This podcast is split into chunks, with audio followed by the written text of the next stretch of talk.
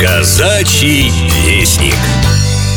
21 мая 1864 года закончилась Кавказская война.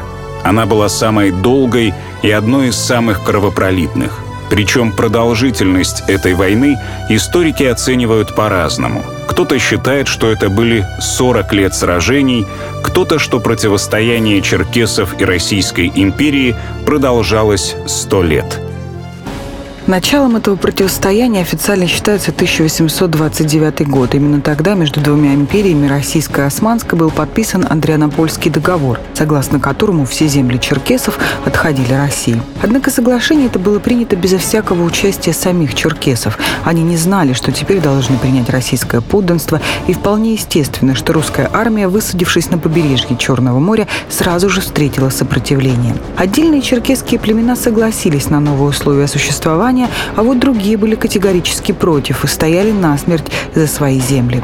Случалось так, что разногласия возникали не только между черкесскими племенами, но и внутри их семей. Так, например, было в одном из знаменитых черкесских родов Балатоковых. В начале XIX века ни одна княжеская фамилия не имела в Черкесии такого авторитета и значения, как этот род. Историк, этнограф Виталий Штыбин. Семья Балатоковых – это крупнейшее семейство княжеско-тимиргоевцев. Тимиргоевцы – это у нас да, племя, которое по лабе у истоков было, которое считалось у западных адыгов самое такое вот законодателем мод. И вот э, у них было два брата, Джамбулат и Мисос Балатоковы. Это примерно 1820-30-е годы. Э, вот э, Безрука Балатоков, главный князь Тимиргоевцев, в 1809 году он умер в битве на Ульке реке, на, сегодня Гегинской примерно. И вот ему принадлежала идея именно объединения равнинных адыгов. Он хотел их всех княжеских объединить. Но вот не получилось, попал он да, в засаду, случайно погиб. И вот два его э, сына, Месост и Джамбулат, это два примера разного подхода к именно к политике, что ли, во время Кавказской войны. Про Мишоста Балатокова Хамгирей писал, что он за щедроту славится между закубанскими черкесами твердостью характера, мужеством и крепостью сил для перенесения трудов военной жизни. А данное слово держит твердо, что более всего делает ему честь. К началу 1809 года Мишелост Балатоков заключил мир с абадзехами, а позже объявил, что обязуется быть приверженным к России и сообщил российскому командованию, что от прочного окопа до Черноморского войска за тишину он отвечает. Про российскую позицию князя отмечал и главнокомандующий войсками на Кавказе генерал Ермолов. В августе 1819 года он называл Мишелоста Балатокова наиболее всех приверженного России. Совершенно противоположную позицию занимал двоюродный брат Мишелоста Джимбулат Балатоков – то есть Месос считал, что мы должны быть с Россией, независимость отстаивать, но внутри как бы под лояльностью российской власти. А Джамбулат считал, что никакой лояльности не должно быть. Мы должны полностью самостоятельные разные государства. Уж лучше, если выбирать, пусть турки будут, но никак не Российская империя. И, но при этом, да, как он изменил мнение. Особенно сильно это противостояние проявилось после появления за Кубанью так называемых беглых кабардинцев, с которыми связывали, начиная с 1823 года, практически все серьезные тревоги и погромы сел на кубанской линии. В этих набегах участвовал Джамбулат Балатоков. Причем в составе партии, которую он водил на линию, были и османские эмиссары из Анапы. Первое время у них как-то стычки с российским командованием были. Джамбулат сразу ушел в антироссийскую такую позицию, собрал э, всех своих, э, вот всех кто, противников российской власти и ушел поближе туда, вот в район Белореченска, Майкопа, к Абадзехам, в горной местности, чтобы оттуда делать набеги. Он как бы про турецкий был настроен. А Месост первое время только тоже он ушел но, э, к нему, к брату своему, но у них стычки начались, и российское командование предложило ему хорошие условия, что давайте будешь лояльным, все-таки. И мы там готовы платить, там чины дадим, все, только ты будь, будь с нашими. У них раскол случился с братом. 1820-е годы, они отмечены вот постоянно стычками э, двух этих партий различных. Таким образом, в начале 1820-х годов некогда единое Тимиргоевское княжество фактически раскололось на два удела, которые управлялись двумя враждовавшими между собой по политическому вопросу братьями. Удел Джамбулата находился между реками Лаба и Белая, вверх по течению последней от устья реки Пшехи до Майкопского ущелья. Удел же Мишиоста находился ниже Джамбулатовского, протянувшись до реки Кубани. Впрочем, это противостояние не обязательно включало в себя прямые боевые схватки. Однажды ополчение двух братьев Балатоковых сошлись для сражения, но кончилось все переговорами, и кровопролития не произошло.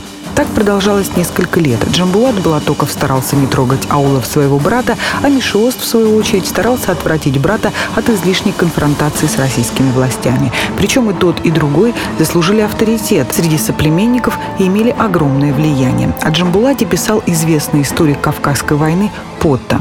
Джамбулат был достойным потомком своего прадеда Инала. С неустрашимостью он соединял необыкновенный дар красноречия, проницательный ум, железную волю, скрытность и замкнутость азиата. Суровый в общении, даже мстительный, он мог быть при случае и великодушен. Про него ходили целые легенды, и народные барды славили его подвиги в своих песнях. Неизвестно, сколько бы длилось противостояние братьев Балатоковых, но в 1827 году Мишеост умер. И что самое интересное, Мисоск до 26 года он управлял э, Тимиргоевскими владениями. Потом, когда он умер, Джамбулат какое-то время, находясь вот в такой в оппозиции, берет и меняет свою точку зрения. Как раз русско-турецкая война шла 1828-29 годов, и после ее окончания он э, меняет свою точку зрения и решает э, приходит к российскому командованию и говорит, давай я буду старшим Тимиргоевским князем, только давайте э, как-то вот решим вопрос, как я буду управлять, вы сильно не лезете в мои дела, я как бы лоялен буду к вам, буду помогать. Я российские власти пропускать российские войска не буду к тем аулам, которые вы хотите там разорить, если не буду твердо уверен, что там вот смутьяны, которые принесут всем вред. И также я не буду пропускать хищников на кубанскую линию.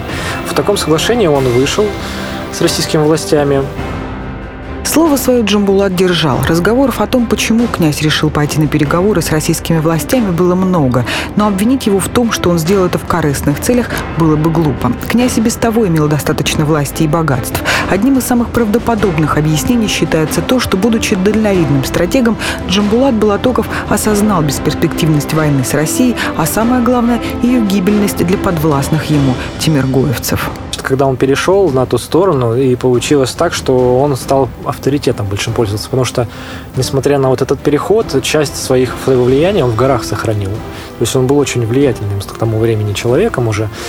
И российская власть это смотрела на это не очень хорошо, то есть какой-то слишком самостоятельная фигура с большим весом, а вдруг он завтра перейдет и еще этих за собой утянет мирных.